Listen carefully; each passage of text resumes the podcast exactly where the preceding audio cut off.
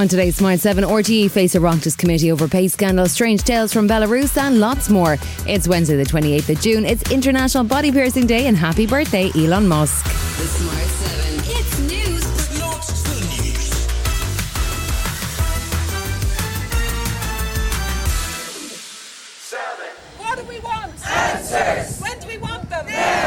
The anger amongst RTE staff spilled over into a protest outside their headquarters on Tuesday. Trevor Keegan, the chair of the RTE NUJ sub branch, says the staff are in the same boat as the public at large. We are here not just to show solidarity and anger amongst ourselves, and uh, we are also showing it with the public in general. We have been lied to just as much as them.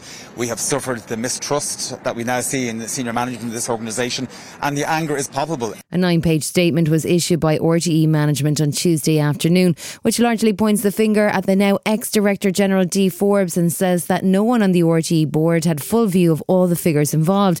It also said that external legal advice found no illegality in the payments. The current RTE management team and former RTE management are all expected to attend both an Oireachtas Media Committee meeting on Wednesday and a Public Accounts Committee meeting on Thursday.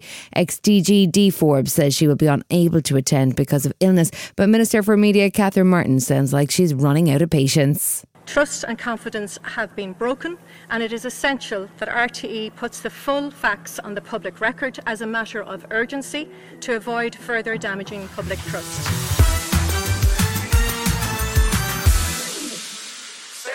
Vladimir Putin was busy on Tuesday continuing to address the weekend's mini mutiny, which saw the Wagner mercenary group make a dash towards Moscow, shooting down Russian planes and helicopters along the way. The Russian president led a minute's silence for those who died and praised the whole of Russia for their efforts in stopping the curtailed coup. Our resolution and courage has been huge and has played a defining role in overcoming these obstacles and the mutiny. You can see that the army, society, and people were one. The man who led the mutiny up and down the road to Moscow, Yevgeny Prigozhin, has now arrived by private jet into neighbouring Belarus. And Belarusian President Alexander Lukashenko was keen to tell of his part in diffusing the situation. He described negotiating a settlement between Putin and Prigozhin, speaking first of a furious Putin, convincing him he could negotiate with the Wagner boss and then making what sounds like a phone call for the ages. We talked for around 30 minutes exclusively in swear words. I analysed it later. There were around 10 times more swear words than normal vocabulary.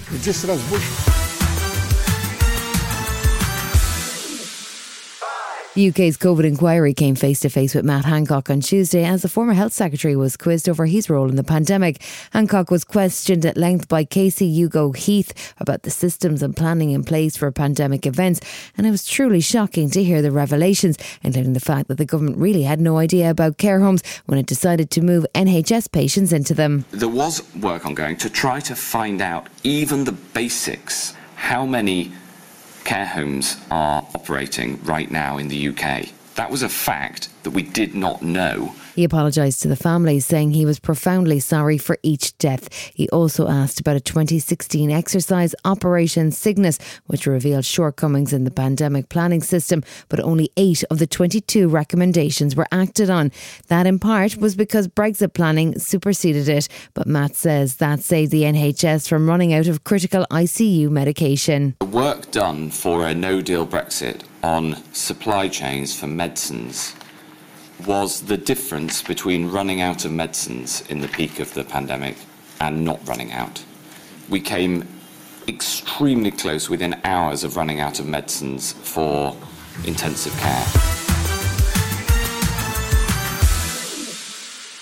The final day of the Consultative Forum on Irish Neutrality took place on Tuesday in Dublin Castle.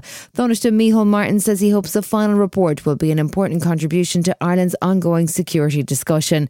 Green Party leader Eamon Ryan spoke on Tuesday and said military neutrality is at the heart of his party's policies, but he recognised that elements such as the triple lock mechanism may need to be updated in the face of what he called an increasingly disrupted UN Security Council. This policy does does strengthen, my mind, our military neutrality. It has to be a functioning one.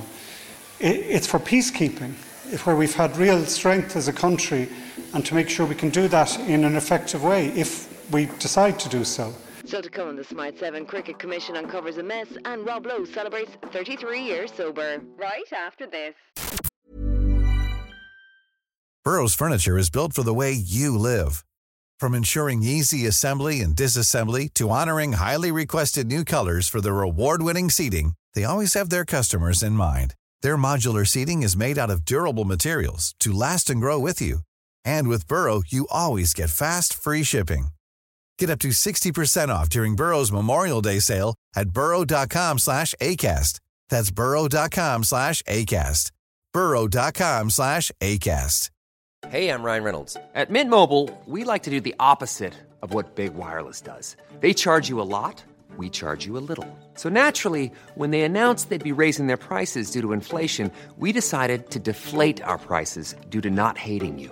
That's right. We're cutting the price of Mint Unlimited from $30 a month to just $15 a month. Give it a try at mintmobile.com slash switch. $45 upfront for three months plus taxes and fees. Promo for new customers for limited time. Unlimited more than 40 gigabytes per month. Slows. Full terms at mintmobile.com.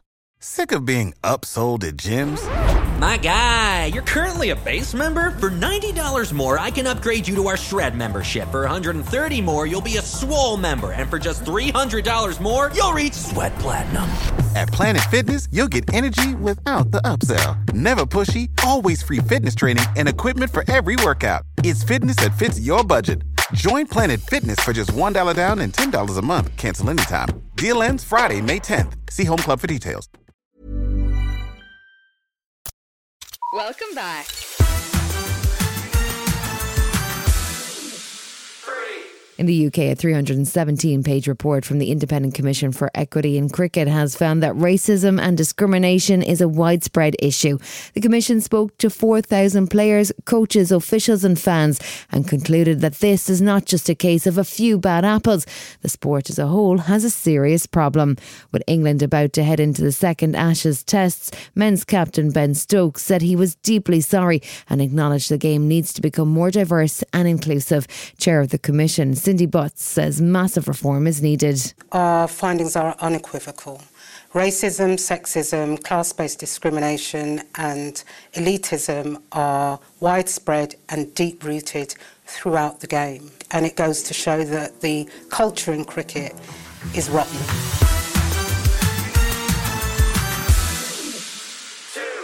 Rob Lowe is a busy man these days. He's got a podcast called Literally. He's loving life and he popped up with Kelly Clarkson to talk about celebrating 33 years of sobriety. But it all nearly came undone quite early on when he found himself backstage with a legendary party animal, although his Keith Richards impression needs a bit of work. So I was newly sober. Yeah. And Keith Richards said, Won't you come back to the hotel and party with me later? And I, I had this, I was like, okay, I'm gonna turn down Keith Richards. And I remembered I, I didn't do it. Because that's hard. Ben Elton's having a viral moment this week, having called Rishi Sunak a narcissistic sociopath on Sunday. He's now arriving on Channel 4 with a new documentary about the UK's trains.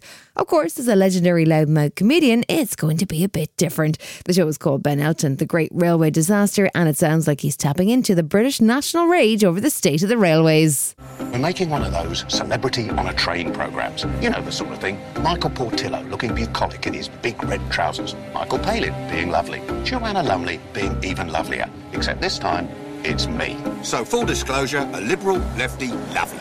But also, like all of us, of all political persuasions, a passenger.